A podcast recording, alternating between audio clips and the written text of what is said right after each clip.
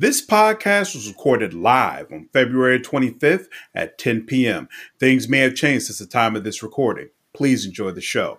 Hello, everyone. I am Samore, your host, and the fellas are here for another episode of SJH Man Cave. We are live on Facebook and looking forward to another fantastic conversation. You can follow our Facebook page at SJH Man Cave and our Facebook group at SJH Podcast Family to get notified when we're going live and engage in discussions we have throughout the week. You can also see our videos on YouTube at SJH Man Cave. And with all that being said, let's dive right in. And I want to warn you all up front. This is going to be a Chicago news episode this time because there's been a lot of big things going on in Chicago, and we want to try to cover all of it. So, first big thing a new criminal justice bill has been signed by Pritzker. Gotta admit, when I saw the photos, felt a little bit of pride because they had the signing at our alma mater, Chicago State University. They even had the green cloth over the long table as Pritzker sat there and signed it. Never thought I'd see a government bill being signed at CSU, so it kind of warmed the soul a little bit. But get into what's important. Criminal justice bill. What is actually in it? First and foremost, is supposed to end cash bail by 2023, which of course has been something criminal justice advocates have been begging for for quite some time. It will also require body cameras to be worn by police by 2025. I'm not sure if it's really required uh, by law right now. I assume it's not since it's been part of this bill. So by 2025, all Chicago police officers will have to wear body uh, cameras. It also outlaws chokeholds and it allows people to file complaints against the police anonymously. Uh, and finally, officers are no longer allowed to tase people in the back. So uh, there were a lot of criminal justice advocates. Yeah, that was kind of weird to me as well, Jason. I'm not sure uh, what what that particular last one was about. But apparently, they felt like it needed to be in there. I trust the judgment. you gonna tase somebody? I want to see it coming. Right. You know, and actually, what was what was interesting is it was one of the points that the police brought up saying that this is a problem with the bill because they claim that the back is the safest place to tase someone. And they said if you force us to tase them for the front, we might hit the groin or their head or something like that. But if you let us tase them, they really back, care. Come on, said, man. Fuck out of here. I might said, tase them in the groin. Fuck all out of here, dude. They're aiming for the damn groin. Tase them in the head. Come on, dog. That's my thought. Uh, the police have named this the anti-police bill and said that uh, any true defender of law enforcement should not stand for this and not agree with this bill. Uh, Hudson, what are your thoughts? Um, I think so. I think most of the bill, at least the parts that I'm hearing about, is is backwards, and and I and I only think it's backwards because, yeah, and I think I said this on the show about when when everything started in the summer or or like late spring or whenever about banning chokeholds. That was one of the big things, and and I don't see taking chokeholds away from officers as as any solution here. I mean, on the contrary, I think when an officer needs to put on a chokehold, they should put it on. But what what it's doing to me is it, it's it's what what's the word for it? it? Instead of addressing the issues of, of racism, of of of police officers' conduct. It's just saying, okay, I'm gonna stop you from doing this. So you take chokeholds. So what are they gonna do? Nut grabbers now? I mean, I mean they're they're gonna do something. So we just take one thing away, they're gonna do something else. So then we have to put another bill together and say you can't do nut grabbers now. And then when they stop that, then they're gonna they're gonna go to, to giving you froggers in the in the arm, you know, as as as trying to subdue you. So now we're gonna put in a, a, a bill against that. You know, we need to concentrate on making the officers understand that these are human beings that you're serving each and every day. and and we need to concentrate on putting the right people in those positions as opposed to letting somebody with some muscles or or some aggression or some anger get on the police force in the first place because that's a lot of times what's happening people who want to who want to abuse authority are getting these positions and that's where we need to start drawing the line so hopefully, and I haven't been through the whole bill at all. I, there's no way I've been through that whole bill. So I hope it's addressing that. That's what I need to see addressed. But you tell me you're getting rid of cash bail. Well, it's still going to be a judge's discretion on certain on certain crimes at a certain level for them to deny bail or not. So what I'm picturing is still a system who will say, okay, a white person committed grand larceny, a black person committed grand larceny. I'm going to hold the, the, the black person in prison. I'm going to let the white guy out and let him go to his family. So it's still giving a judge discretion on certain crimes of whether they're going to allow the person to sit at home or not. So again, it's not addressing the overall problems to me at all. So uh, I don't I don't agree with the police in the bill. You know, I don't know yet. I don't know yet. The problem is, is, is I don't see where, I don't see where putting more laws and more words on paper is really helping. When we have to address the fundamental concerns of the, the person who has the discretion in the first place. That's who we have to get to. And we're we're we're telling them, okay, people with certain crimes aren't you're not even going to consider bail on that right? And I'm sure that's what's in the in the but once you get to a certain level, probably to a felony charge, I'm sure they're going to say, well, you can consider holding them versus letting them letting them go home, and that's where the problem is going to start coming in there now. So I mm-hmm. I don't see this bill. I mean, I like. Here's what I like. Pritzker is trying to do something. I, I feel like he's trying to do something. And, and for him to do it at Chicago State, well, you know, we we know who he's who he's trying to let know that he's doing this for. He's trying to he's trying to let let us know that we have a friend in Pritzker. I, I actually appreciate that. Mm-hmm. I appreciate that he's trying. So don't get me wrong there. I want him to try and I want him to keep working at it, but it's still a long way to go. And I don't think this bill is starting in the right place. Interesting. So I don't think I agree with that. I, I agree with the idea that there's a fundamental issue that the crime bill doesn't really address. But I also feel like, in general, power corrupts, right? That no matter who you get into these positions, you need laws that are going to help hold them accountable, and at least on some level, limit their power. And what we've experienced for decades in this country is that they will imprison mostly black males for extremely long prison sentences as a way to keep the jails full and keep money flowing into the state.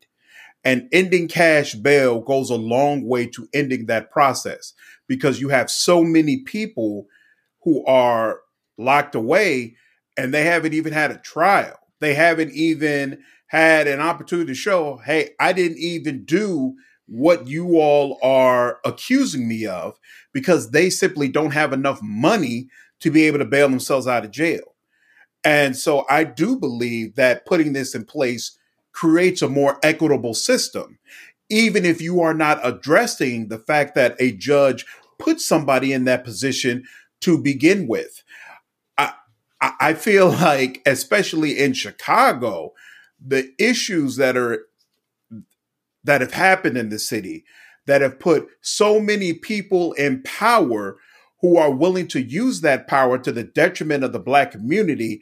I don't think there's any bill you could put forth that's really going to resolve that, which in my mind means the bills that are put forth have to be more so be focused on how do we mitigate the impacts? How do we stop the bleeding? How do we stop the cycle? And I definitely feel like this bill helps to do that. And we've had many conversations before, you know, if you if we want to talk about chokeholds, where we've looked at something a police officer has done and said, this was horrible. We don't believe that this officer should have done this. But at the same time, their handbook or their guidebook probably says that they can do this. So therefore, there's no way to bring legal charges towards that particular officer. So I am happy to see chokeholds outlawed because I the next time, if ever, I see a police officer in Chicago using a chokehold against a citizen, I want to know that the law actually can be used to say you your badge is being taken away at the very least, and you're possibly even facing jail time because the decision has been made. Chokeholds are not the way you should be interacting with your citizens. And at the end of the day, like you like you already said, a lot of the people who are involved in law enforcement, who are involved in our criminal justice system, they they got into it for reasons that are not good for the city. Like these people wanted the opportunity to be able to beat on other black people. They wanted the opportunity to be able to sentence black children to long stretches of time. And so I don't even know how we're going to be able to weed these people out necessarily. Like the system is kind of built on this. But that doesn't mean I want these folks sitting around doing nothing or working towards goals that really can't be accomplished for years on out. I want the bleeding to stop now. And so when I look at this bill, I do believe that overall it is a positive thing.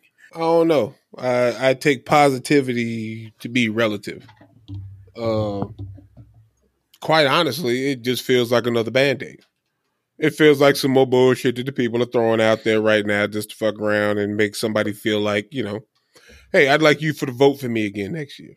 But I mean, in the grand scheme of things, like, who's honestly going to make legislation or who's going to make changes that actually benefit black people?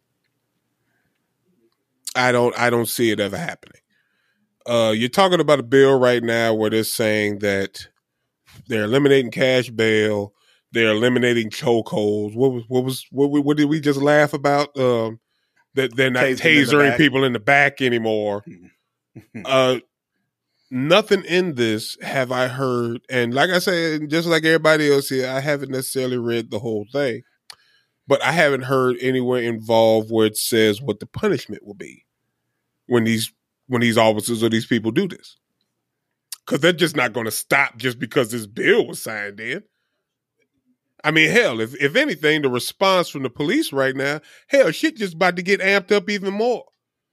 I'm scared of what not to go out here now because I'm pretty sure it's going to be some cop shit that's going to put who's he's going to pull all the stops he can, and then he's going to sit back and see what he can get away with. Because yeah, okay, you tased this guy in the back. Uh, this is going to be a slap on the wrist. Is he going to go to jail? Is he going to be arrested for it? Is there a penalty that goes along with this bill? I haven't heard anything about that discussed at all. I haven't heard anything about any kind of accountability in regards to the police if these situations are violated. I, these aren't even laws. This is just a bill. It's I, I get yelled at by these no mask people every time they walk into the store about, hey, this is against the law. It's not even law. It's not even law. It's just a mandate. I mean, that's this isn't a law. This isn't this isn't anything that's that's causing any form of punishment for the people who are who are causing these problems, which is the police right now. I haven't heard anything about it. Is there a, a is there a penalty behind? Hey, if you use the chokehold, you going to jail for five years. Is there anything like that, or you will automatically lose your pension, or you'll lose your job, and you won't be able to get picked up in another uh, township or city or whatever the hell. Because if these dudes lose their jobs, all they do is just move to another part of the city or another town and they get their jobs right on back. So I don't I don't understand how it how how anybody even perceives it as a benefit. It's cool that he came out. It's cool he went up to Chicago State and surrounded himself with a bunch of black people and signed this bill like it really meant something. It don't. Them cash bails, they might benefit some of these people with these lower level crimes who are sitting in Cook County. And I don't know how that's going to affect the folks that are sitting in Cook County right now.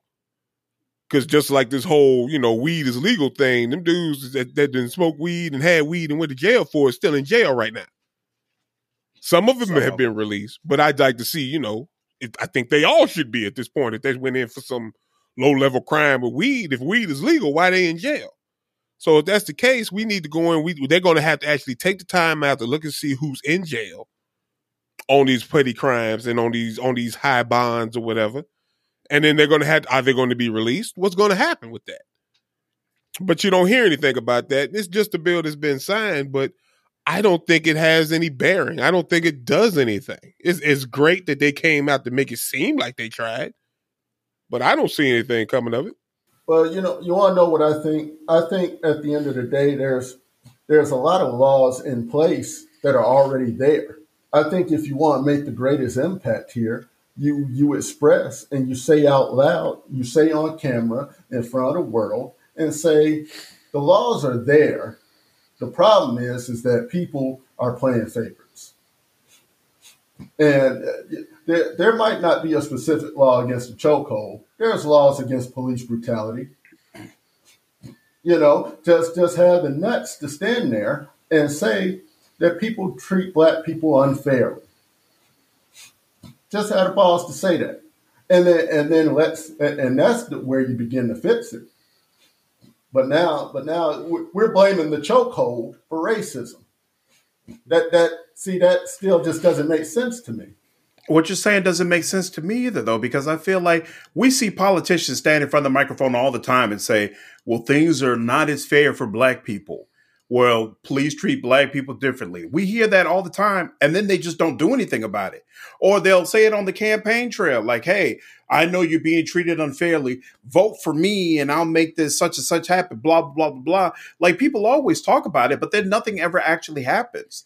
So I, it's hard for me to believe that what really needs to happen is more talk and more discussion. I, I feel like this is the solution has to be action oriented. And at the end of the day, the fact that the the reaction from the police and law enforcement towards this bill has been absolutely visceral. They have made it absolutely clear that they feel this bill is in direct opposition to them and everything that they stand for. To me, it shows that it's a step in the right direction. You had the the uh, president of the fraternal order going on TV and saying, "I know of several officers who are now looking at career changes or trying to go be a police officer in a different state." And I'm like, if if your state, if if your city has instituted a law banning chokeholds, and your reaction to that is that you need to go be a police officer in a different state, let me help you show you out the door. Like to me, this this is the answer. Actually do something, actually pass something, actually put forth bills and laws that limit what how the police are able to abuse us. And in and of itself, that weeds out the people who are only here to abuse us. The police are children, man. And and I, I at, at eight o'clock, I tell my kid, hey, you know, you need to clean up your toys. Now, one day this week, I told her at like 7.55 or something, and boy, was she on my ass. That just five minutes, just five minutes made her on my ass. And you know why? Because she didn't want tomorrow to be 10 minutes early. She didn't want the next day to be 15 minutes early. She didn't want the next day to be 20 minutes early until it was actually something real. I get what you're saying. Mm-hmm. You know, it, it's, and, and I acknowledge again, the fact that he's doing something is is is a step in the right direction. It absolutely is. But it doesn't mean that to me it's the right step still. And yes, any step, any step whatsoever, the police are going to complain because that is what they are shown to do every single time. I mean, so you you take That's a penny. do. if you tell them they're going to get a penny deducted from their paychecks for the next year because of budget cuts, the, the president of the fraternal order is going to get on camera and talk about it. So, I mean, that's just that's just what they do. They're children. That's that's it. That's all mm-hmm. it is. They got mad and threatened to quit their jobs and shit when they fucked around and told them they had to switch from Glock nines to fucking Smith and Wessons for Christ's sake. Just because the police get mad and threaten to get, they, they gonna quit. I'm gonna move. To, they gonna stay right here and they gonna keep doing the same shit they've been doing. Give me a count of how many of these motherfuckers then actually quit and went someplace mm-hmm. else, please. Because they get mad every time they get mentioned in the fucking news because they feel like their privilege and their authority is being threatened. So of course they're gonna fuck around and, and pout and be like little bitches and shit and talk crap. Of course they are, but they're gonna sit here and do the same shit because what they're gonna find out is, is they, they're still not accountable for nothing. They still ain't accountable. I can give out as many chokeholds as I want. All they're gonna do is give me a reprimand. At the most, I might get suspended with pay. So how does that make a difference? How does that make the, how does that make our community any safer? Because we got revved up cops and shit who are being told by a bill that they can't do a chokehold. But I guess what? Guess what happened if I still used the chokehold? Nothing. Not a damn thing. Nothing's going to happen to me. I'm going to patrol the same neighborhood, or they're just going to move me to a different district where I'm going to go and do the same damn thing. So when you come out, when you got somebody that come out with a law that says, "Hey, if we get a cop who decides to do a chokehold that we just said was illegal, and we're gonna lock him up for five or six years," okay, then I'll I'll give you a little gratitude on that one. I, I'll give you the benefit of the doubt. But no, just because you just because you say something don't happen no more. I went to school many days and they said, hey, you can't you can't bring you can't wear gym shoes to school. Motherfuckers still wore gym shoes. Guess what? They didn't nothing happen. They ain't get suspended. Motherfuckers ain't get detention. They ain't fuck around and get kicked out of school. They just came to class and they went on about their fucking business. Same thing fuck cops is gonna do. They've been doing this shit for years. They've been pulling this bullshit for years, saying, "Hey, we gonna reform this. We gonna change that. We gonna do this." Hell, they, these body cams, they they they they talk shit when they talked about putting cameras on them. Don't you remember that? It was a mm-hmm. big deal when the police talked about that shit. Oh hell, these body cameras and whatever that don't make us official and woo this and that. That that threatened their authority too. So now what do they do? They just cut them off. They turn the fucking cameras off. Why ain't no law against that? Why is there no penalty for turning the fucking camera off that's on your damn chest that's supposed to be proving what's going on? How are you not fired immediately? How are you not penalized for that? There's no, there's nothing in these things uh, showing or saying that we are going to hold these people accountable. Period. Jason saying all that Pritzker signed was a policy. This is a handbook policy. Is what he says. every time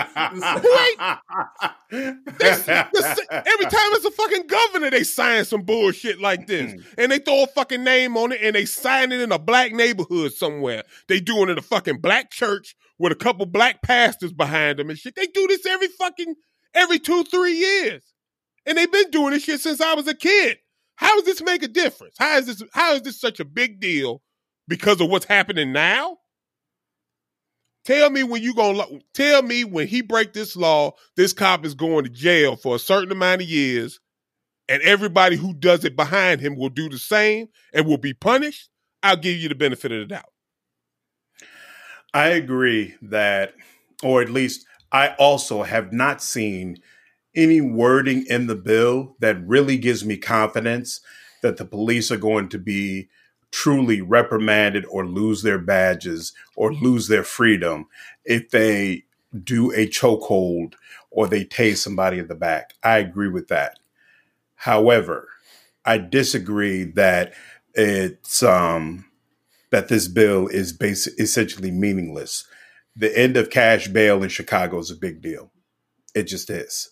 There are thousands of black people who are who who have been denied their freedom strictly because they don't have money for bail. It is a big deal that Chicago can't do that anymore. I, I, I just can't I, I just can't go with that being small. But I do absolutely agree. As far as holding the police accountable, it's not clear if this bill actually does anything to to change or improve that situation but it's not meaningless. And I'm even it's curious not. It is a step hell, in the right direction. How did the cash bail thing work, sir? Do you have any money? No. Okay, well he's free. If he has no. money, does he still get locked up? I, I, don't, I, don't, understand. Like, what's what, what's the criteria on being able to go home without no bond? it, it, the criteria is based upon the type of crime that you committed. So if you've committed a certain level of a crime, then the judge has discretion to decide are you a danger to yourself and society and someone who should be put behind bars and have a certain bail amount on you. If you're not, if you haven't committed a crime to that degree, then they cannot hold you and force you to pay in order to get your freedom. So so so check this one out then. And we mm-hmm. we talking about police accountability. How right. many people, how many black people have right. been fucking arrested and charged with crimes that have been above and beyond what the actual crime was. How many That's times true. have these how many times have these black people been pulled out their cars, told that they were resisting arrest, mm-hmm. and have and have uh, fought with officers? Mm-hmm. What you what you bet that's going to be a definite you going to jail and sitting there? you know man please every cop that arrests every black person and shit will fuck around and throw whatever that one that whatever that one charge needs to be to keep them in jail, it'll be on their damn shit every time they walk into a jail. And there's nothing they can do about it until after they fuck around and go to court. So that cash bail shit, like I say, it's fucking meaningless because you still got motherfuckers no, that throwing the shit on you that are not being held accountable we cannot do this. We can't say like, well, don't do anything until there are no racist cops. Don't make any changes. Don't try to We're make any changes that make a because racist because racist cops and racist judges are just going to ruin everything. And, and like, you know we can't get into You know we cannot get that. into this. That's, you know that's, we're not that's saying not, that. That's not. You know what we're saying is, I, is it, that it, it does kind of feel that way, and I get tired of that perspective. Also, it's a bullshit also, perspective. You have to do something about the impacts and to throw your arms up every time and say, also, "Well, racist cops are just going to make it meaningless." That is that's hey, you where does that put us? Where does that leave us? The other side. You just can't go That's to the fine, back but that doesn't mean the other, doing the other thing is meaningless. So that means so that means at the same time that we should just accept what they give us to. Oh, it's it's positive. Oh, hey, you know, hey, as long as it's positive, let's keep it pushing. You sitting at that table and you know what it is that we all know. We know how these cops are. Right. And whatever the criteria is on these bills and shit that we signing, I'm just supposed to smile and say, okay, at least we moving forward. No. When I know it doesn't mean anything?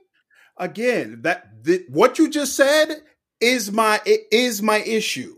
Is my problem because it's not true.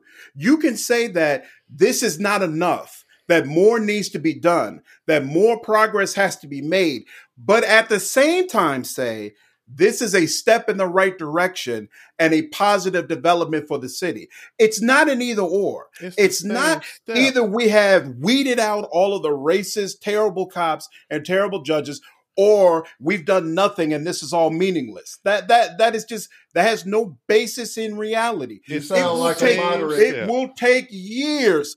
It will take years for us to get a police department that is treating the black community in the way that we deserve. We should not have to wait until that occurs. The Chicago police been fucked up for the last the 50 to 100 years, dude. And I just said, we go through this shit every time it's a new governor. We go through this shit every time it's a new mayor. Granted, we ain't had that many mayors. Mm-hmm. We done been through the same shit. This city been fucked when it comes to the police force before we were born. So how much longer, how many more steps do we need to take? How many more times do we sit down and say, oh, this is a positive move before you start saying, you know what? We've been in this same fucking move for a hundred years. It's the same thing. There's nothing different about this other than the wording. Nothing. So you can't say we've taken a step forward when it's the same step we took three years ago, four years ago. It's the same thing. Rahm got in and started talking about how he gonna hold the police accountable. Look what Rahm did. He covered a motherfucker getting murdered police accountability is not the only thing in this bill. Again, the end of it's cash the only thing that's not in it. Big deal. It's the only thing that's not in it. So they give you one serving, they give you one healthy serving of one thing, and all the rest of it is shit. So I could take this one and put it up on a pedestal and say, "Hey, great." No, I can't. No, man, not not when we've been doing this shit for years, years before we were born. I'm forty. Chicago been fucked up way before I was born. This ain't the first time all this stuff has been happening. The only reason people know about it now is because all these fucking camera phones and every little news outlet and shit that's just reporting every damn thing. It's been like this forever. I can't sit here and say, hey, because Governor Pritzker came to Chicago State and signed the bill, and the only one good thing you pointing out about it right now is this damn cash bond, which ain't even really guaranteed at this point. And I tell you what, and I won't throw shade on it until I see the shade given to it. I I mm-hmm. give you the one, but hell, what else you got? What else? What else is different from anything else they've done? I I give you something they could do right now that won't take that won't take years. Take everybody who has who has a complaint on them in that department, who has a complaint of any type of racism, any type of brutality, make them interview for their job again.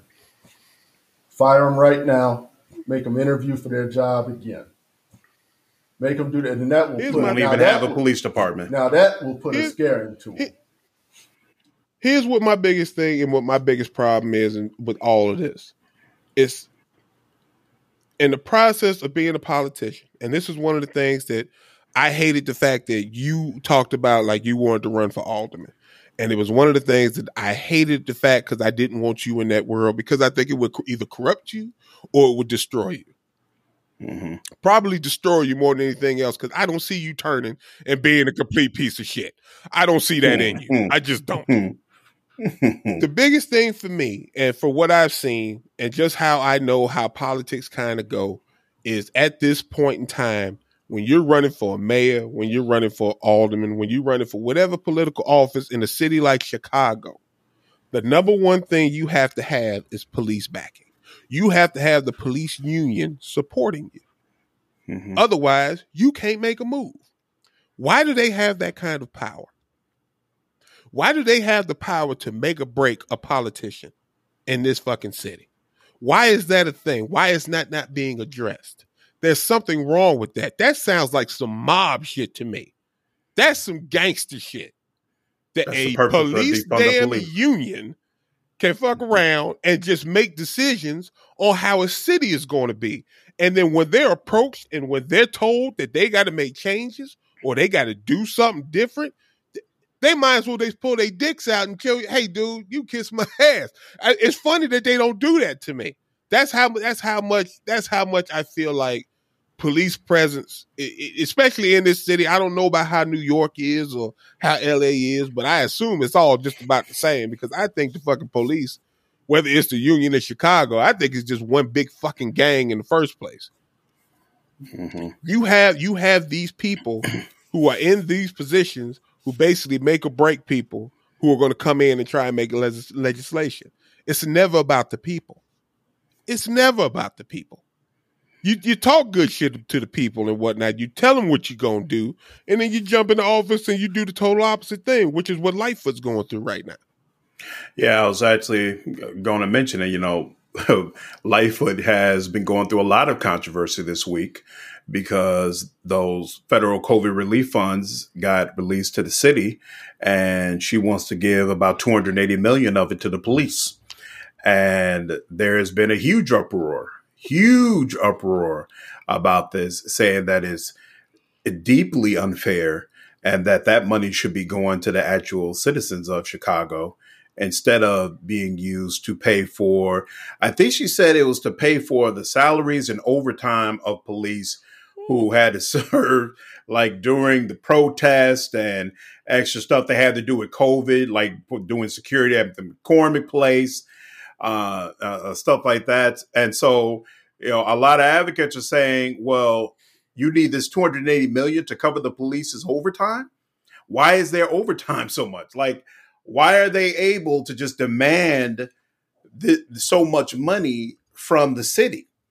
And this is yet another controversy that Lightfoot is handling horribly. I don't understand how you could be a person with the ambition to want to be mayor, but at the same time have no political acumen to understand how you navigate a controversy. She came out publicly instead the criticism about the $280 million she was wanted to give to the police was dumb. She literally said that word for word. She said it was dumb. Like it should be obvious that we should just give the police this money. That is insane. That is insane. Freaking Ed Burke, one of the most conservative aldermen in the city and someone who is a staunch supporter of the police, staunch enemy of Lightfoot as well, but still a staunch supporter of the police, came out and said this 280 million is almost a third of what we appropriate to the police overall. How does it make sense that we need to give them this money for this little small pocket of time where they were doing work? Anybody who looks at this is immediately going to be suspicious. It does not make any sense. And for Lightfoot to use her platform to pretend that it makes sense is insane. Because she wants to be mayor again. She wants to be mayor again. She can't this way. There's got to be again. balance. There's got to be balance. You've got to be at least pretend that you're standing up to the police. Even if you're actually not, you've got to pretend. She's not even pretending. She's not even pretending to hold these people accountable. How do you think you're going to be reelected that way? With the police unions and the influence that they have, and you get the firefighters, you get you get pretty much everybody one that works for the city of Chicago to vote for you. You pretty much mayor. I don't think she's gonna do that. I put it to you like that because I tell you right now, the population in Chicago has changed drastically. As a black woman, you can't do that. Oh, you I can mean, be Daley. You oh. can be oh. Daley. You can be Rahm. You can be one of those usual guys and get that done. Dude. As a lesbian black woman, this ain't gonna work. This ain't gonna work. I feel you coming from the standpoint of of of of of you know of, of, uh, humanality at that point. You know, you you have to be a real person. This is mm. how you got in. That shit don't matter, dog. She she the mayor of Chicago, bro. How you think Daley stayed mayor? How you think nobody again, ever ran against him? shit, uh, he had everybody. Again, Daley had the the the the, the persuasion for the occasion in his pocket. all right. Everybody. Yes. yes, and he could get away with that. Lightfoot can't. Yes, she can. She, she can't. no, all, she, all she got to do is get voted. Say the vote say she mayor. That's all that matters. Too, there's too many groups who already didn't want her to be mayor before she became mayor. Just having city employees is not going to be enough. She is basically turning against her entire base. Daley's base wanted him to do the things he was doing. They're like, oh man, you supporting the police, you keeping them black people in check, and you bringing money into the city and you're beautifying the areas where white people live, I'll vote for you every time. How do you maintain power without appealing to your base? Do the same thing that Daley did. Keep motherfuckers in check. Pay the police to keep these people in check. Own the city. Have everybody, have every department in this city vote for you because that's what you do. You own the city you become mayor. When you become, you get your base and whatnot together to make you mayor. When you get to be mayor of Chicago, you own the city in order to stay mayor. She ain't Daley. The only reason that Rahm was able to get away with it is because Rahm has a unique talent for being able to get rich people to invest in the things he wants them to invest in. So he was able to pull an, an amazing amount of money into the city. I hate the things that he did with that money, but his talent for being able to bring money into the city and convince rich people to support the things that he wanted to do, in my opinion, his talent for being able to do that surpassed Daley. If Rahm had been the one in charge of bringing the Olympics to Chicago, Olympics probably would have came here. Daley couldn't get that done. That's the only saving grace for Rahm following the Daley playbook and still being able to keep power. Lightfoot, what is Lightfoot's talent? What does Lightfoot have going on that distinguishes her and that is going to allow her to convince people to keep her in power? Nothing. Nothing. I'll tell you what I'd have done the first day I was in office. I'd have, I'd have, first off, I'd have had my own security. I'm not I'm not using the CPD as my security. That's first off. Second off, First thing I would have did was take the FOP president, and I'd have had my security hold his motherfucking ass outside my outside my twenty story window in my office. Hold him outside that window Wow. and ask him whose city does this belong to? Whose city is this? that that would have been my first order of business, and, and that's honestly what any mayor coming in is going to have to do, because in mm-hmm. in Lightfoot's time, the police have taken even more control um, uh, of this whole debacle, and and and the the the the, the protest coupled with with the little rioting, the looting, it only helped to strengthen their position, you know, and so you know, uh, and, and I saw it coming. Even though I, I didn't know all the looting, the COVID, I didn't know all that was going to happen. But I saw a weak person, a small weak person, when I looked at Lightfoot, and and I, you know, I, I couldn't call the way it happened, but that's what I would have done first thing straight away. and I think to be mayor in a place like Chicago, and and some more you you're going to cover why that is in, in the next portion of this segment, hmm, hmm. right? But in a place like hmm, Chicago, you got to come at it like Suge Knight, and and she is not coming at it anywhere near in that manner. That's what I think. So, what Hudson is referring to is that every year, uh, the University of Illinois in Chicago does a ranking of the most corrupt states and most corrupt cities in the entire country.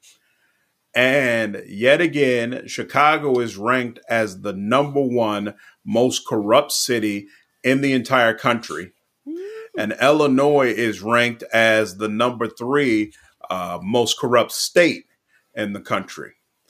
Um, so there's an article about an article about this on WTTW.com where they list some of the major scandals that have broken out, you know, just in the past couple of years. So of course, Alderman Ed Burke was indicted on 14 counts of racketeering, bribery, and extortion.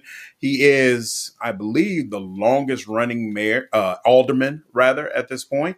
Uh, former House Speaker Michael Madigan is has been accused of political hiring and contracting at Commonwealth Edison.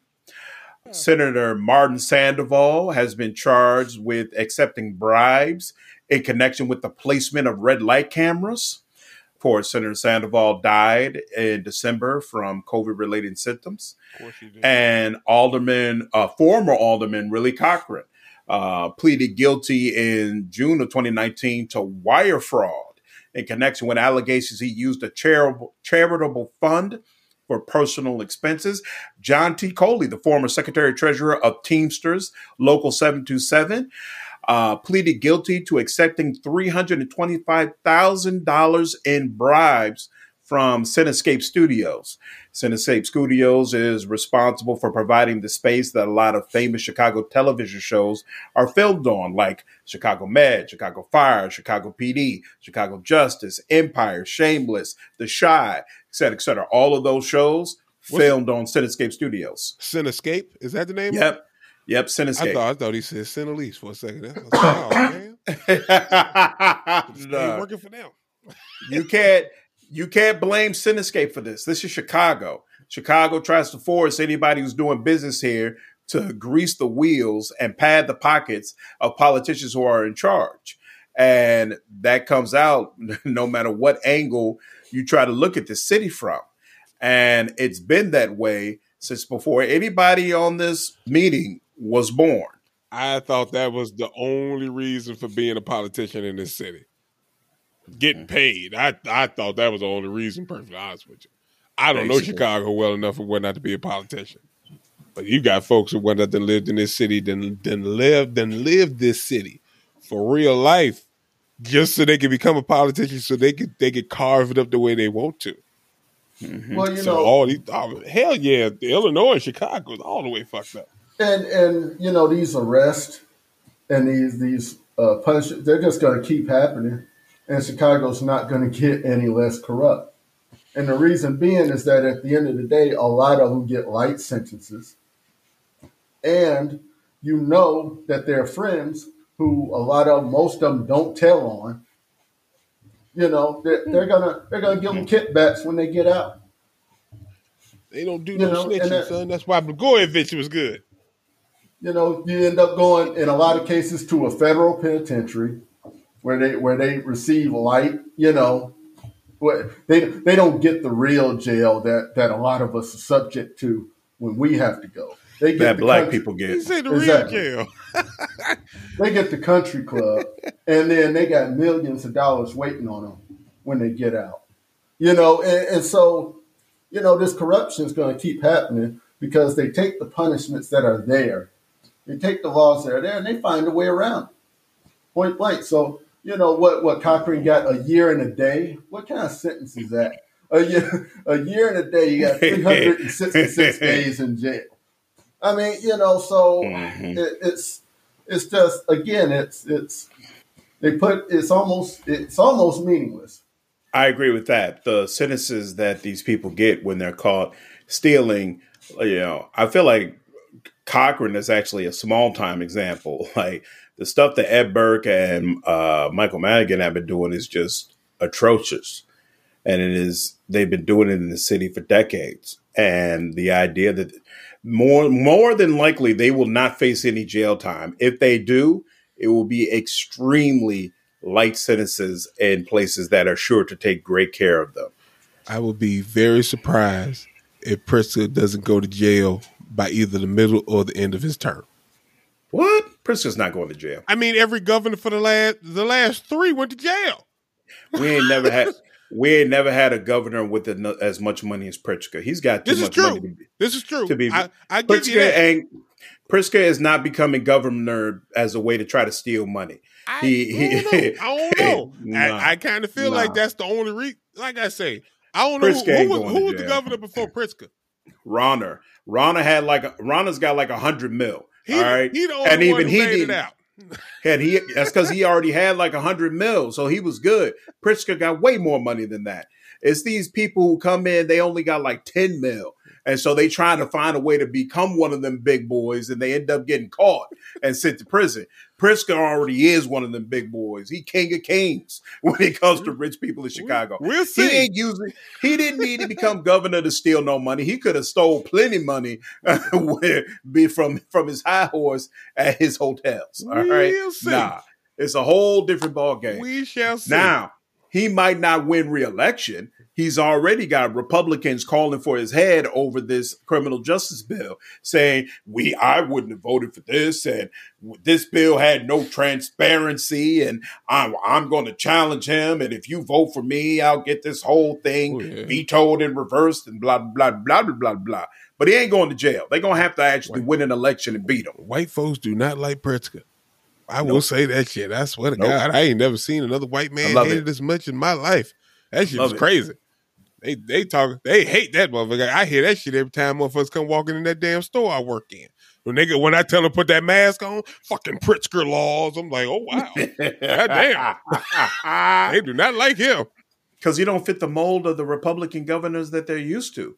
And How and you I- rich and don't want to take it from other people, from the poor? Right. How dare you? right, he doesn't fit that mold. And of course, there are a lot of people who are upset about these COVID rules, um, and some of them blame Lightfoot and Pritzker. I think that's unfair. I don't think it's fair to blame Lightfoot and Pritzker for m- mandating these lockdowns and trying to keep the d- disease from spreading. I think the real anger should be directed towards our federal government for not releasing funds to assist these individuals and these small businesses that have been so negatively impacted by what happened with COVID. But in order to do that, they would have to say that Trump did something wrong. And more recently, left leaning people would have to admit that Biden has done something wrong. Neither party wants to do that, so they're just going to blame Pritzker and Lightfoot. Yeah, well, they tried to do what all the Chinese folks and stuff did. Yeah. I don't really care. I, I don't own a business. I know there's a lot of folks out here that's hurting because of that, but I mean, you know, it- My business is all online. That's uh just the way I like it. Like I don't want a brick and mortar maybe business. if you didn't have the necessary funds or emergency funds when you started your business, maybe maybe you should have thought about that just in case shit happened. Nah, I, I wouldn't say that. This is unprecedented. Like You know, shit happens. I, I'm just I saying. understand, but not but not like Pandemics this. don't just happen, but shit happens. Yeah, but usually things happen that may prevent people from coming, that may make people decide not to come to your business and not to partake in your services. It's different when the government mandates that you can't provide this service. Like the mute, my father loves to go, loves to go to movies, so he'll see little artsy movies at the Music Box Theater. Music Box Theater sits like what 450 people. The laws that are in in place right now, oh, even right now, only allows them to seat 75 people. So you've with this long stretch where the government has forced you to close, and now even though you're open, they're basically saying we'll let you sit a couple of people. There's no way I can run a profitable business with with less than a fourth of my capacity being able to be used. You can't say, well, you should already have money prepared for that. Nah, Well, I'm nah, this is bad. For This that is bad. for that particular situation though. When it comes to a movie theater, I mean, Yeah. come on, shut the damn doors and wait for folks to come back. Yeah, no, you can't fuck around and keep Billy and Tommy on serving put that fucking nineteen dollar popcorn and shit. no, I mean at, at some point, shit, when your greedy ass fuck around and you bludgeon fucking money out of people just to watch movies. I mean, come on, some shit just some shit you just supposed to get. I'm sorry. I don't feel bad for movie theaters. I don't. For the fucking price Right. gouging ass fucking people, I don't. I just don't. I, I I completely agree with that aspect of it, but that's when you're talking about like AMC, you know, or some of these other like major chains. Music Box Theater ain't no major chain uh, chain, and they ain't gouging people either. Like, let's be honest. Half the time they're playing movies that most people don't even want to bother seeing. And this is the But place like, that you hey, say they there's see 450 people? Yeah, So how is that even possible? If they see Because they- movies that motherfuckers don't want to see, how they seeing 450? when I say when I say that they they're not They just got the capacity. Is that what you mean? they'll re-release the original version of Aliens, you know, and, and Oh, have it at like a midnight version. I got you know? aliens on DVD have- and everything. Get the fuck out of here. Stop Jason- trying to come up and shit off Jason- old shit. Come on, man. This is people's lives. It's their Oh, businesses. You need brother. you Come need to now. choose a different life. Come on, man. You sitting here, you waiting to bring back I Tootsie? like to- Come on, dog. I'd like to bring up the way the way Samori started talking about this. You know, I just want I just want to reiterate how Samori said, "Yeah, my dad like to watch his little movies over at the little music you know, over there." Well, I feel for him.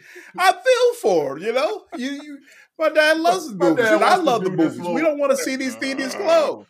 I want to do this unimportant. He sees a bunch of crap I can't be bothered seeing, though. You know, he'll see these little artsy films, and I'm like, yeah, I wouldn't be caught dead in theater see this. But I'm glad you enjoyed it. I'm glad you had a good time. I'll never know. I'll never know if that was a good movie. I'm sorry. uh, one last piece of uh, Chicago news.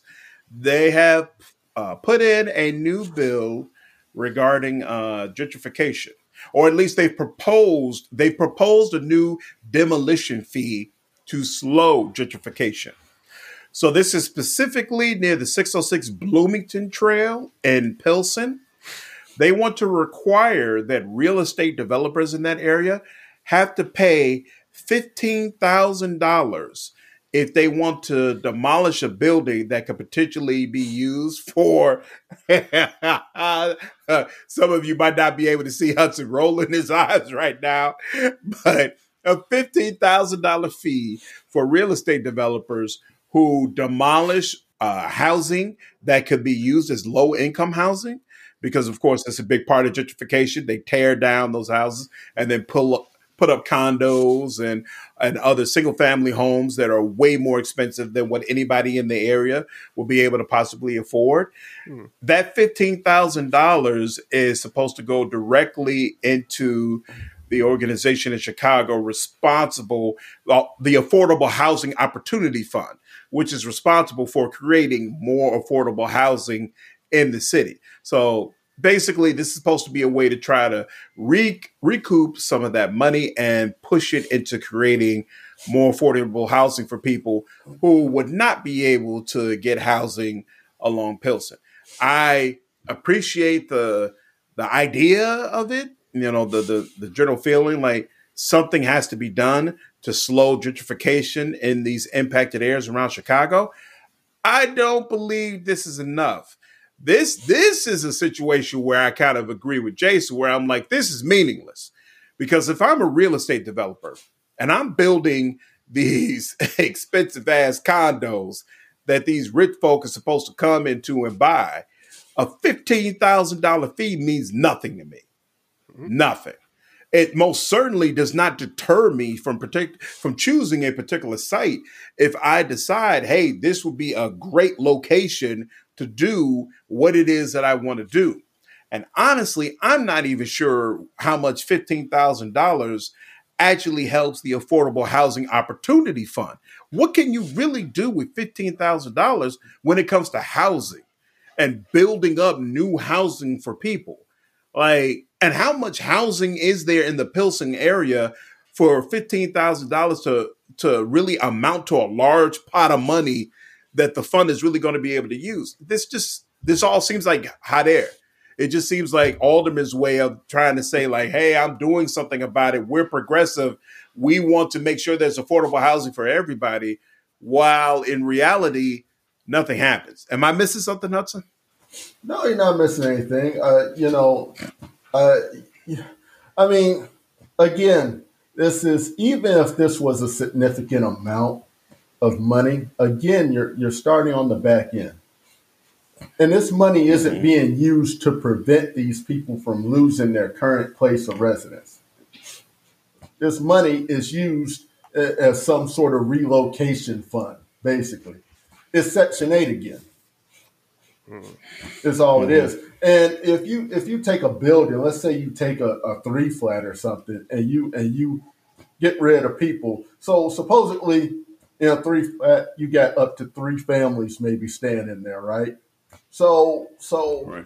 divide that fifteen grand among three families. You got a five thousand dollar relocation, if anything. If I was to really think about this in terms, now I know that's not how it works, but here's what the city mm-hmm. knows: is that most people don't take advantage of the programs to get money for relocation. So all these people, this money that this fund is going to go into a fraction, a small fraction of the people are actually going to be able to take advantage of it. You know, so there's going to be the Absolutely. requirements to take advantage of it, which people aren't going to meet. Maybe maybe they might have a felony. I don't know all the rules, but maybe they have a felony and can't take advantage of the funds. Maybe there's something else where they can't take advantage of the funds. I don't know. Right? And then you got the people mm-hmm. who won't even look into taking advantage of it. So it's going to be a small percentage to even take advantage of anything to relocate anywhere. Most people are just going to up and leave. They're going to find ways to evict people. You know, it, it, I mm-hmm. mean, it, it's not hard. It, takes some time, but it's not hard over time to just evict people and not and not renew any leases. Right. Don't take in any more tenants and that's it. So so apartments just start going empty. So again, we're starting on the back end of something as opposed to this is just all for show. Because at the end of the day, what we need to be looking into is not so much stopping gentrification as much as making sure everyone has an opportunity to be a part of it. Everyone should have an opportunity to be a part of the new Chicago, whatever that's going to be. But no, they don't. Basically, you're telling the people of mm-hmm. Pilsen, I'll give you money to get up out of here. But after you promise them money, most of them aren't going to qualify. Right? And, and that's really what you're doing. And that's what you did with the people on Section 8. Because it was ridiculous requirements to get Section 8. And then you had to do some ridiculous shit for like a year or more to keep Section 8 and to be able to take advantage of it at the end of the program. Yeah. Yeah. That I agree with. I agree. Um, And I didn't think about it in the way that, that you put it as well. But now that you've said it, I completely agree with it. We shouldn't be trying to to stop what's happening with gentrification because at the end of the day, it's about trying to make certain areas better, put in healthier food, cleaner streets, things of that nature. It's more so about ensuring that everybody will be able to participate in this new area, in the beautification, and what's happening, not pushing all the original people out so that you can bring in a bunch of rich white folks to enjoy the spoils. So we'll see what comes out of this. All right. And as we do on every episode, we end with sports, where apparently we're going to reach a new level of, of, of status and uh, respectability after we find some way to get Russell over to the uh, to, to the Bears. Apparently, uh, Russell has approached the Seahawks and uh, given them some potential trade destinations. I I'm sorry, I haven't really. I stopped following football after the Super Bowl, so I don't really get it. What is Russell's problem with the Seahawks? Do any of you know? Like, why is he trying to force his way out? I honestly don't know. Uh, I hadn't seen anything that what they were talking about. I think it has most to do with the fact that management seems to be having an issue with him. Uh, somewhere in it, I think they kind of feel like he's been more of a detriment to them. Uh, proceeding on and becoming a you know a perennial type team. Like he's kind of like somewhere at the beginning of the season. I know that for like the first four weeks, all they was talking about is Russell Wilson is the MVP, and then he just took a straight downgrade, like somewhere around week five, and he was just totally out of the mix. And I think they had some feelings kind of about that. I think they've been having some feelings just about Russell. I think Russell just been in Seattle too long, mm-hmm. quite honestly and you you know how these folks and whatnot these these organizations they they want new blood sometimes they they start sniffing around and they seeing other people that they wouldn't mind having on their team hell they, once they fucked around and got wind that watson wanted to trade and shit they might have fucked around and started talking shit just because of that you never know yeah but i don't know any specifics on any reason why you know what what the issue is between him and the management is I really so. Don't. So I'm looking on uh, at an article, and it seems like the problem is that Russell believes the reason why they've been losing um, the past couple of years is because the offense isn't focused enough on him. That he wants the off the the offense to revolve more around his skills as a quarterback, whereas Pete Carroll believes that the Seahawks should maintain a more balanced offensive attack and Russell strongly agrees with it, uh, strongly disagrees with it, and I can only assume is also tired of losing. So it, it makes uh, the lack of change even more frustrating.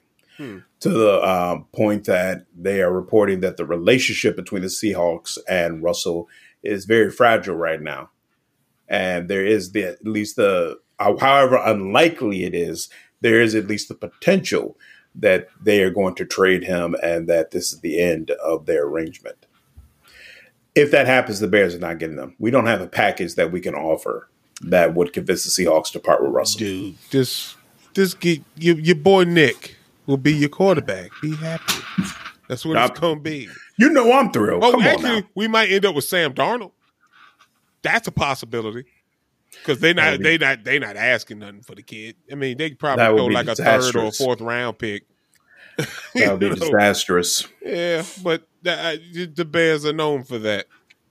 so, you know, I, I see them making a move like that, quite honestly, because he's going to be cheap and he'll be easy to kind of toss to the side once they fuck around and figure out what they want to do in the future.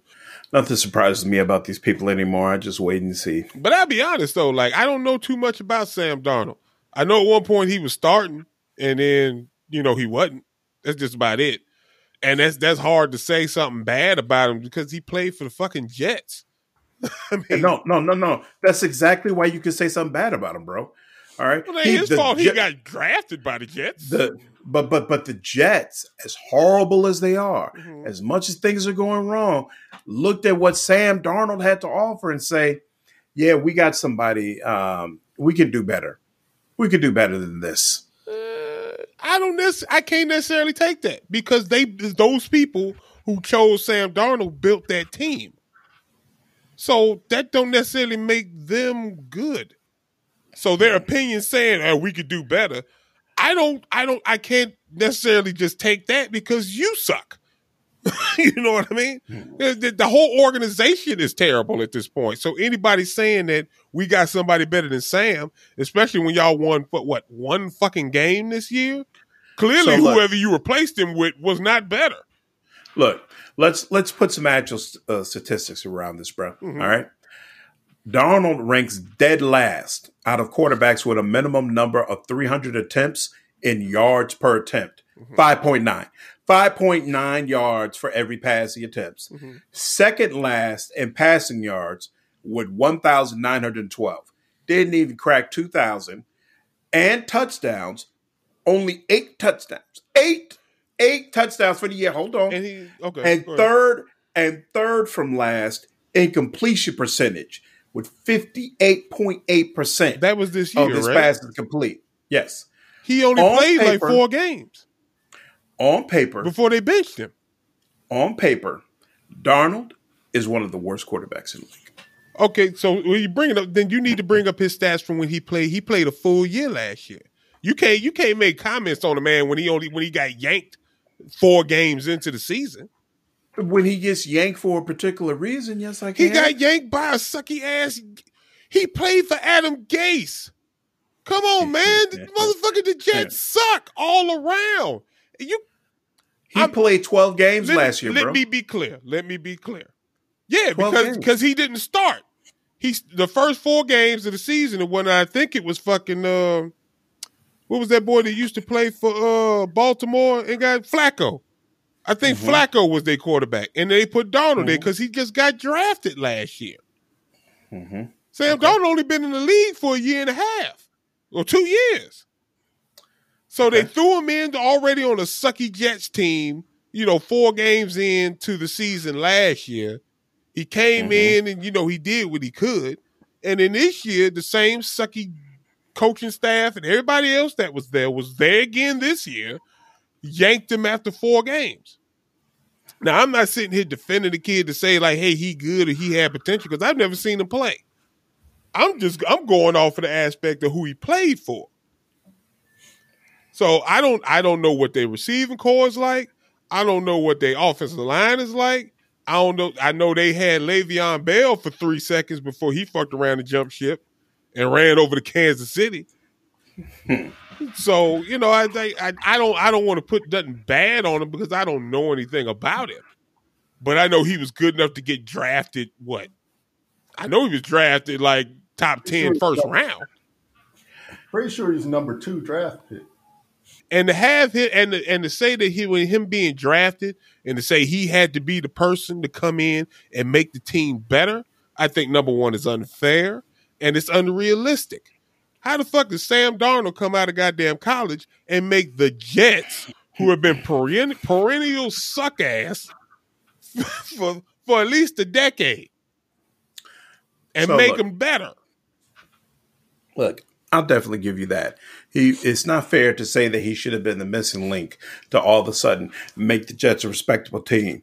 All I'm trying to say is he is clearly an inferior quarterback to Nick Foles, and clearly inferior to what the culture that Nick Foles will bring to the Bears.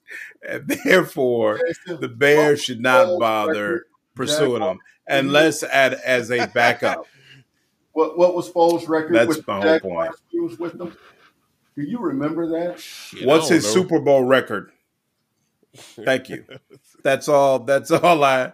That's all I'm saying. Okay, brothers, well here you go then. Then then uh-huh. we then we pick up uh, Sam Darnold. He comes yep. and he sits behind Nick Foles. He gets the championship culture that you I'm talked about. Then when Nick gets hurt, because it's going to happen, Sam Darnold will come in and perpetuate the championship glory that Nick Foles has brought upon him.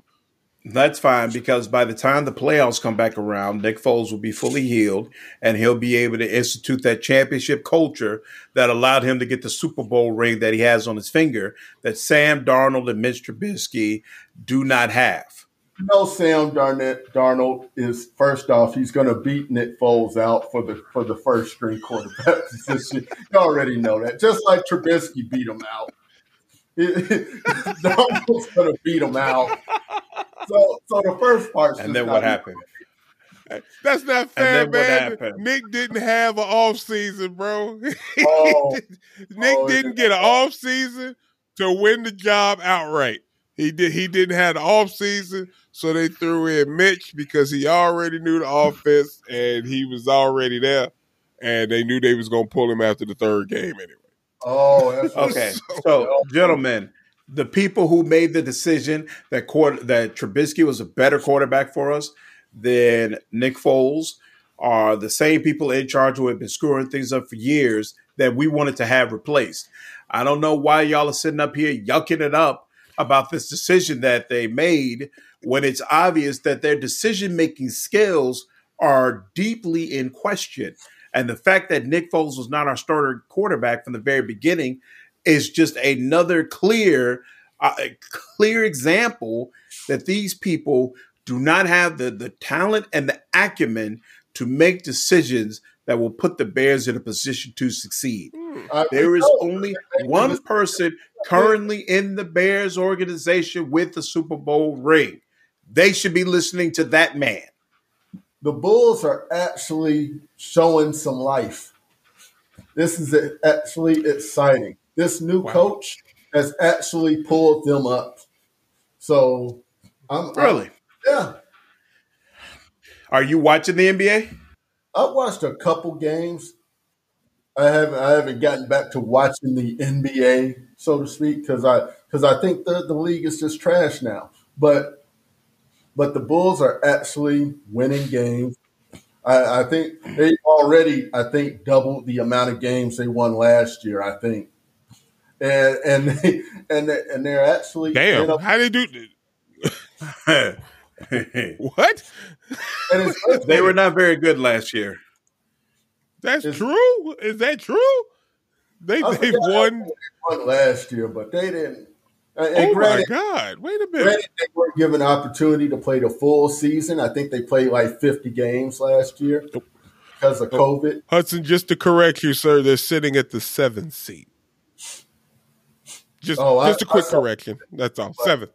Either way, they're in the playoffs. They, they're only they're one they're one game back from the fifth seed.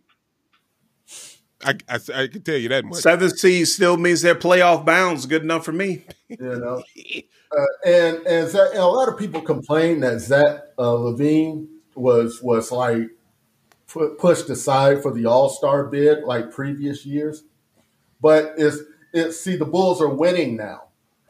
So Zach LaVine, like right. traditionally, is on teams that are losing. So it, it's hard to make the case that he deserves an All Star nod when his teams have been sucking ass. You're the best player on a suck right. ass team. It, it, doesn't get you an All Star bid a lot of times. So now, right. of course, they're going to repeatedly feed you the ball. Right. So now they got a they got a much better system in place. Uh, the coach is really starting to pull them together. So I'm, I'm looking for some right now around the All Star break. They're in playoff contention. So I'm loving it. Hey, here's a question. It's been a long time since I've actually watched basketball. When the Hornets come back? I thought they were the Pelicans. I don't know when the Hornets came back, dude. Uh, like they, like literally, I thought I remember the team first. It, it was the shot. They became the Bobcats, then the Bobcats moved to New Orleans and became the Pelicans, and now the Hornets are back.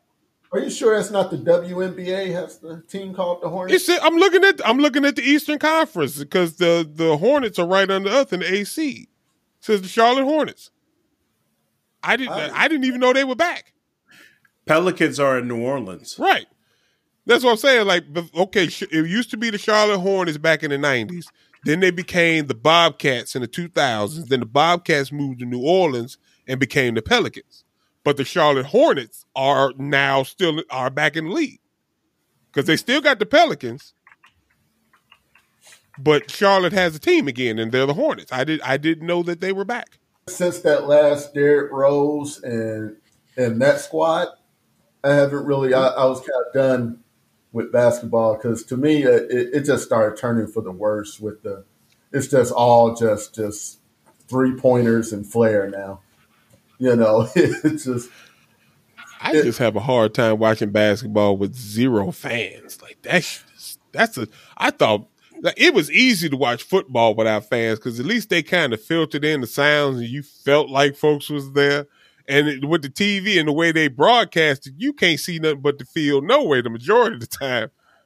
but hmm. you watch basketball, Jack. It's like they got the stands pushed up. like you know how it used to be at the gym when we went to when we were at school and they had the stands all pushed up against the wall and everything. That's how it looked, and it looked terrible. Like they, uh, I, how do you play basketball with nobody around? That just, uh, that's just like just go outside and play. It's like being brave. It's like being. You might as well go outside and play. Why even play in the stadium? Why even go inside? That don't even make sense. you know what's really weird to watch with no fans in the seats? WWE. That is super weird. That shit is watch. terrible.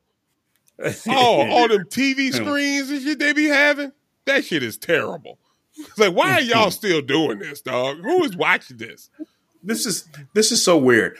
I haven't even thought about the WWE in years, other than the Undertaker retiring. Dude, they got this, like. This is the, I'm sorry. Go ahead. The, this is the third time today that the WWE has been brought up in some form for me. First, it was the Big Show who apparently left the WWE and went to some other federation called the the AEW or something like that. And apparently, a bunch of WWE folks were completely caught off guard and didn't realize that he would actually go and it's become this whole big thing, which is hilarious. And I then just about to say, like, they got a whole nother wrestling like the AEW mess. I didn't know what that was because at first I thought it was kind of like, okay, the WWE lit all they little, you know, they have all the, the dudes who, who who practice with the, the big stars and stuff, and don't they? It's like they practice squad. They mm-hmm. all went and they started their own little wrestling joint. but then like Chris Jericho showed up and those people. It was like, wait a minute.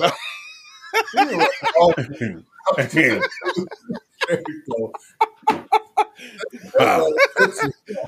wow. Like, oh my God, why is he still out there? It's crazy, man. I don't know what's going on with wrestling. And then like Hudson to, to look at it, because all I see is the commercials. I, I have not had the heart to just sit there and watch a wrestling episode in years.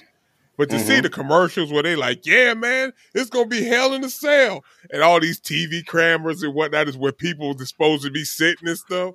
Like, come on, man, this is terrible. This looks horrible. Could you imagine felt, how quiet it is in them wrestling rings?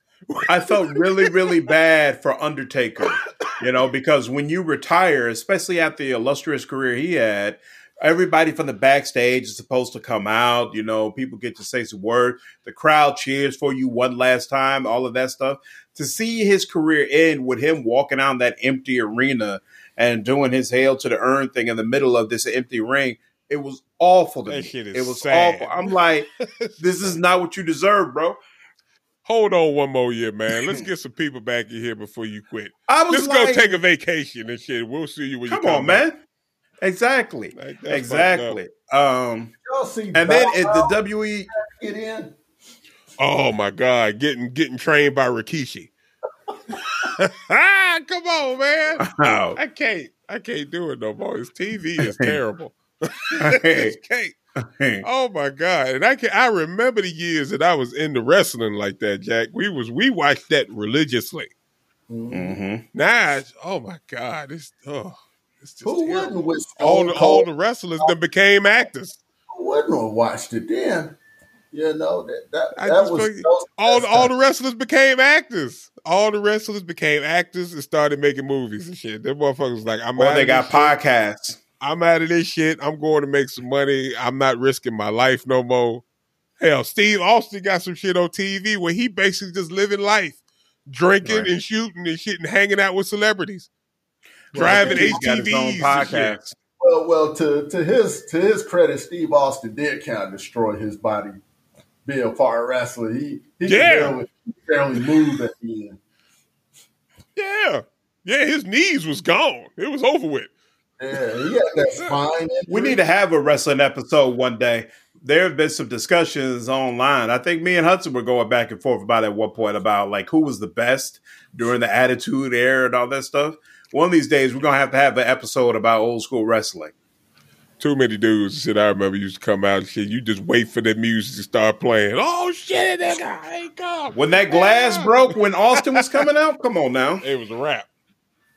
Exactly, exactly. Yeah. good stuff. And for our fans, we're gonna have to start paying attention to basketball. We apologize for not knowing the Charlotte Hornets was back in the league. Uh, apparently, it happened back in 2013. Oh shit, damn.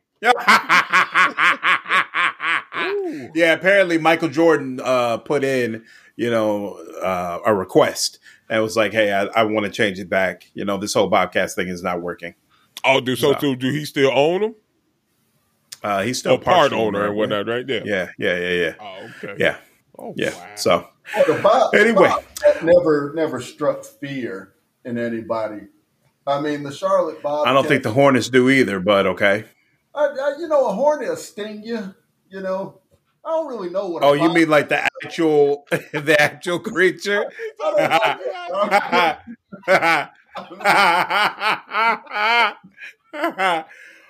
I I'm being chased by what? A bobcat. don't, I don't know so what you do? Punch it or something?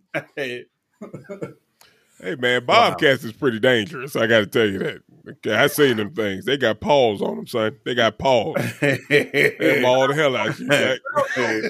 You're not helping them, bro. the Bob.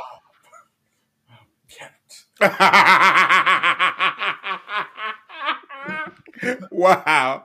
No. Wow. As a, as On- opposed to the Hornets. Shit, okay, well, I guess you get swarmed Wow. by enough of them. It's a wrap. There you go. On that note, I want to thank all of you for joining us here at SJH Man Cave. We appreciate you man. spending time with us today. What a Remember sure that don't. you can hear this and other episodes on all your major podcast Oh. platforms. We're on YouTube at Oh. SJH Man Cave. Once you're there, please hit that subscribe button, like, and leave a comment. You can also like, share, and follow us on. Facebook at SJH Podcast Family and at SJH Man Cave. I would like to thank my two fellow podcasters, Jason and Hudson, for keeping it real. Until next time, this is your host, Sabori, signing off. Deuces. Watch out for them Bobcats.